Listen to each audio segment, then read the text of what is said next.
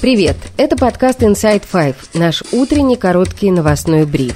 Пять самых важных и интересных историй от Insider всего за несколько минут. Сегодня 20 октября, пятница.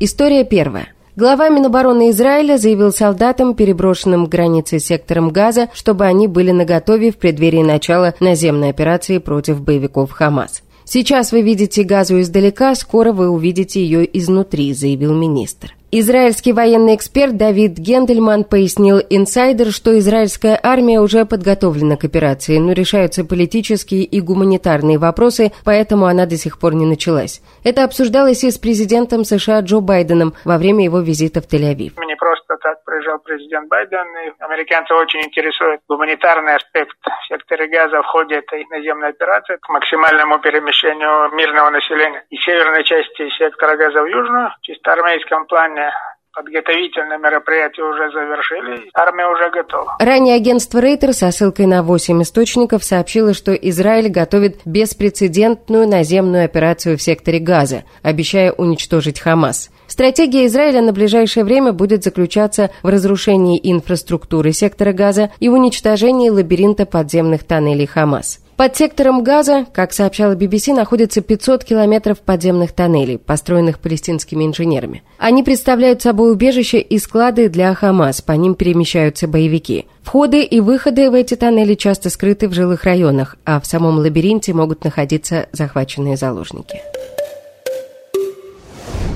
История вторая. На запорожском направлении погиб российский военный Александр Можаев, позывной «Бабай», которого пропагандисты называли символом русского мира. Можаева за колоритную внешность особенно любили фотографы, освещавшие события на востоке Украины в 2014 году. Бабай родился в 1977 году в Краснодарском крае. В 2005 суд приговорил его к 9 годам лишения свободы за сбыт наркотиков, но за решеткой он провел только 5 лет и вышел по УДО. Состоял в казачьем формировании «Волчья сотня». Впервые российские СМИ начали активно писать о нем во время оккупации Крыма и вторжения России на Донбасс в 2014 году. Он участвовал в боевых действиях, в частности в Славянске и Краматорске. Сам Можаев тогда записывал видео, на которых заявлял, что за несколько дней возьмет Киев. История третья. Единорос из Татарстана возмутился награждением сына Рамзана Кадырова за избиение заключенного. Депутат Азат Хамаев предложил своим коллегам ответить на вопрос, в каком правовом поле мы живем. С этого он начал свое выступление в ходе сессии, где обсуждался законопроект о патриотическом воспитании. Значит, первый вопрос, значит, который вас задал себе, в каком правовом поле мы сегодня живем из жизни. Наш глава, субъект Российской Федерации – значит, за избиение человека присваивает звание героя своему сыну. Дальше, развивая свою вот эту э, идею, значит, присваивает ему, говорит, что он герой всех мусульман. Ответ, кто может ответить?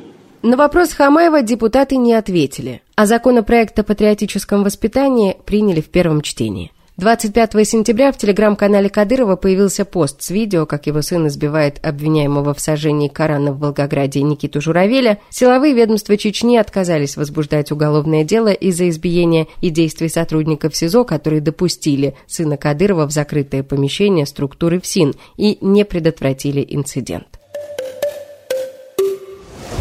История четвертая. Глава российского МИДа Сергей Лавров посоветовал российским туристам отдыхать в Северной Корее. Такую рекомендацию он дал в ответ на вопрос одного из журналистов. Вы уже не первый раз приезжаете в Пхеньян.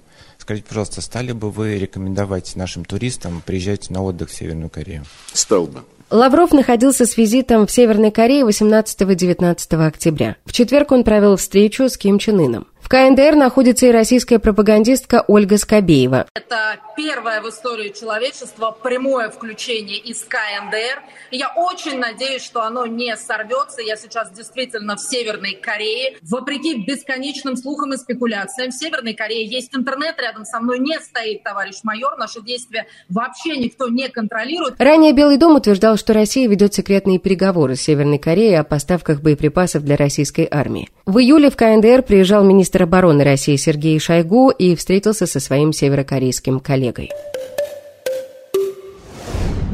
История пятая. В Российской Госдуме предложили принять законопроект, который разрешил бы властям переименовывать населенные пункты. На это обратила внимание «Медуза». Авторы законопроекта – вице-спикер Госдумы от партии «Новые люди» Владислав Дованков и депутат от той же партии Антон Ткачев. Они пояснили, что некоторые деревни и села имеют оскорбительные названия, из-за которых оттуда массово уезжает молодежь. По словам депутата, ему пришла жалоба от жителей деревни Шалава. Депутаты привели примеры других подобных, как они считают, оскорбительных названий. Например, Лох – Саратовская область, Антилохова – Ивановская область, Мусорка – Самарская область, Пуково – Тверская область и Бухалова – таких в России несколько в разных регионах. Вскоре на заявление депутатов ответили власти некоторых упомянутых населенных пунктов. Глава администрации Великосельского поселения Ярославской области, где находится Шалава, Виталий Водопьянов заявил, что депутатам следует спуститься с небес на землю, и что в отъезде молодежи виноваты вовсе не названия, а отсутствие инфраструктуры, дорог, медицинских пунктов и аптек.